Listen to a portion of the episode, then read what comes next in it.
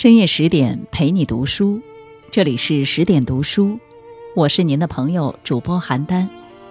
今天要和各位分享的文章来自杯小茶。人越干净越高贵。契诃夫曾说：“人的一切都应该是干净的，无论是面孔、衣裳，还是心灵、思想。”孟德斯鸠也说。美必须干干净净、清清白白，在形象上如此，在内心中更是如此。人生在世，不一定要富贵荣华、声名远扬，但一定要活得清清白白、干干净净。干净是做人的底线，也是一个人最好的修养。仪容干净的人最好看。好看的人通常不是穿金戴银、浑身珠光宝气，而是仪容干净、举止有度。古人也说“相由心生”，一个人心灵如何，从面相、仪容也能看出一二。仪容干净的人，内心往往澄澈。木星，一个在黑暗中大雪纷飞的人，经历过肮脏的世道。依然活的是自己，并且干净。最困难的时候，木星被关在阴暗潮湿的防空洞，四周都是污浊的脏水，每天吃爬满了苍蝇的酸馒头和霉咸菜。命运如此不堪，却没有消磨木星的意志。他找来一张白纸，在纸上画出黑白琴键。寂静无人之时，便躲在角落里，指尖在琴键上无声地弹着肖邦和莫扎特。他说：“白天我是一个奴隶，晚上我是一个王子。”观他的人都在想，木星一定会爬着出来，身子佝偻，衣衫褴褛，肮脏不堪。可出狱那天，所有人都惊呆了。木星腰板坚挺，裤子还有笔直的裤缝，皮鞋擦的能倒映出人影，面带微笑，干净极了，优雅极了。多年后，梁文道看到木星出狱不久的照片，也惊叹：这哪里像是一个坐过牢的人？好奇怪，好奇怪的一个人。因为大部分坐过牢、受过那种苦的人。身子都会佝偻，神情都会惶恐沮丧。最难得的是，在困顿苦厄之时，仍保有宽容平静的微笑；最珍贵的是，在肮脏的世道中，仍然以干净的面目示人。无论外在环境如何不堪，始终保持干净的仪容和得体的举止，是对世界的尊重。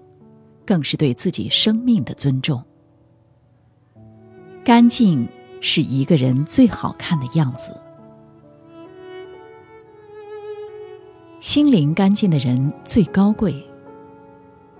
庄子曰：“治人之用心若镜，不将不淫，应而不藏，故能胜物而不伤。”意思是境界高的人，心里干净的就像一块明镜。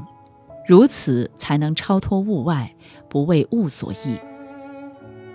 心灵干净的人做事光明磊落，仰不愧于天，俯不怍于地，活得纯粹，活得清白。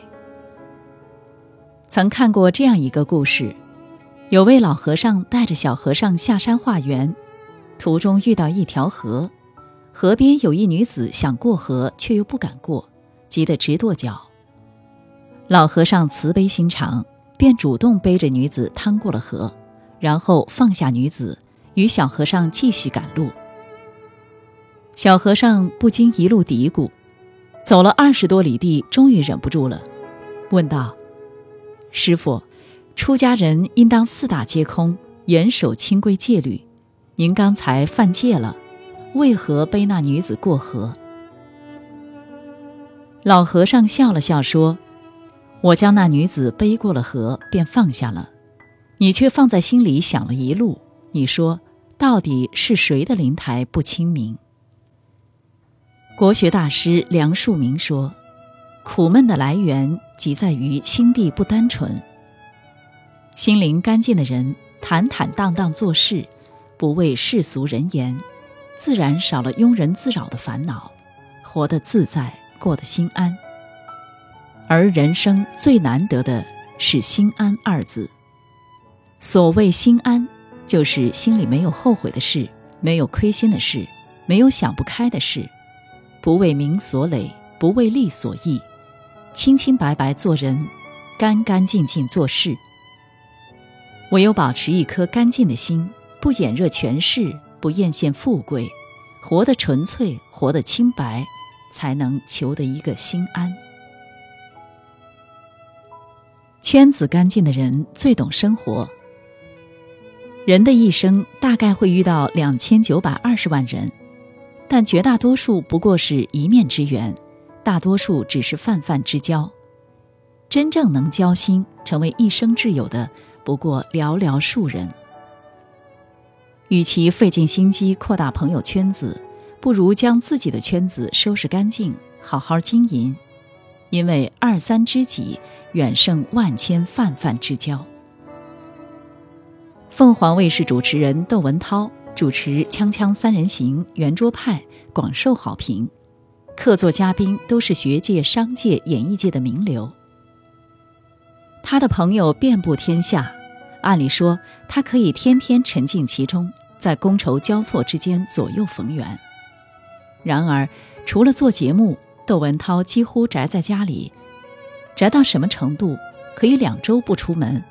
突然要去邻居家吃个饭，都激动得脸红心跳。他没有真正的朋友吗？当然不是。他说，朋友除了交情之外，还有讲究，这个很重要。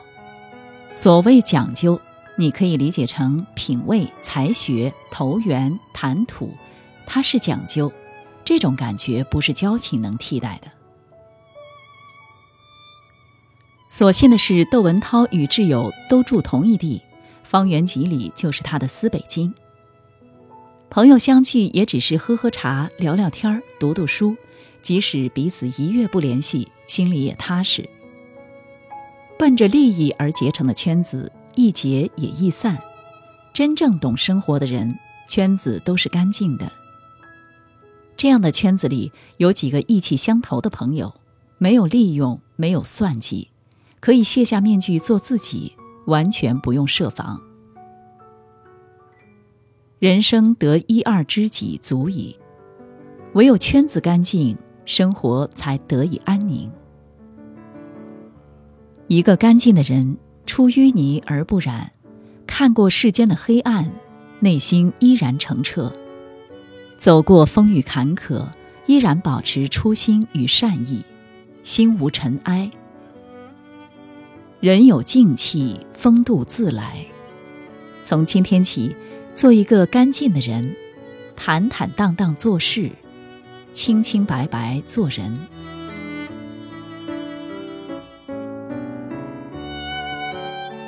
深夜十点，感谢您的守候。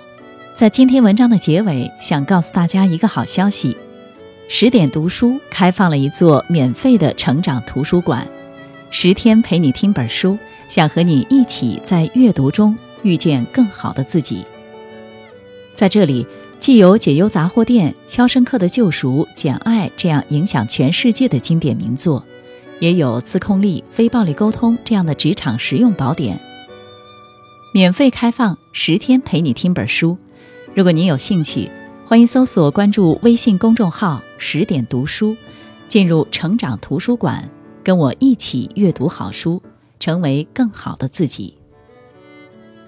好了，朋友们，今晚的分享就到这里。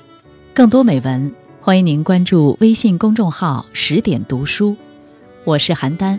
如果您喜欢我的声音，欢迎您关注我的个人微信公众号“倾听似水年华”。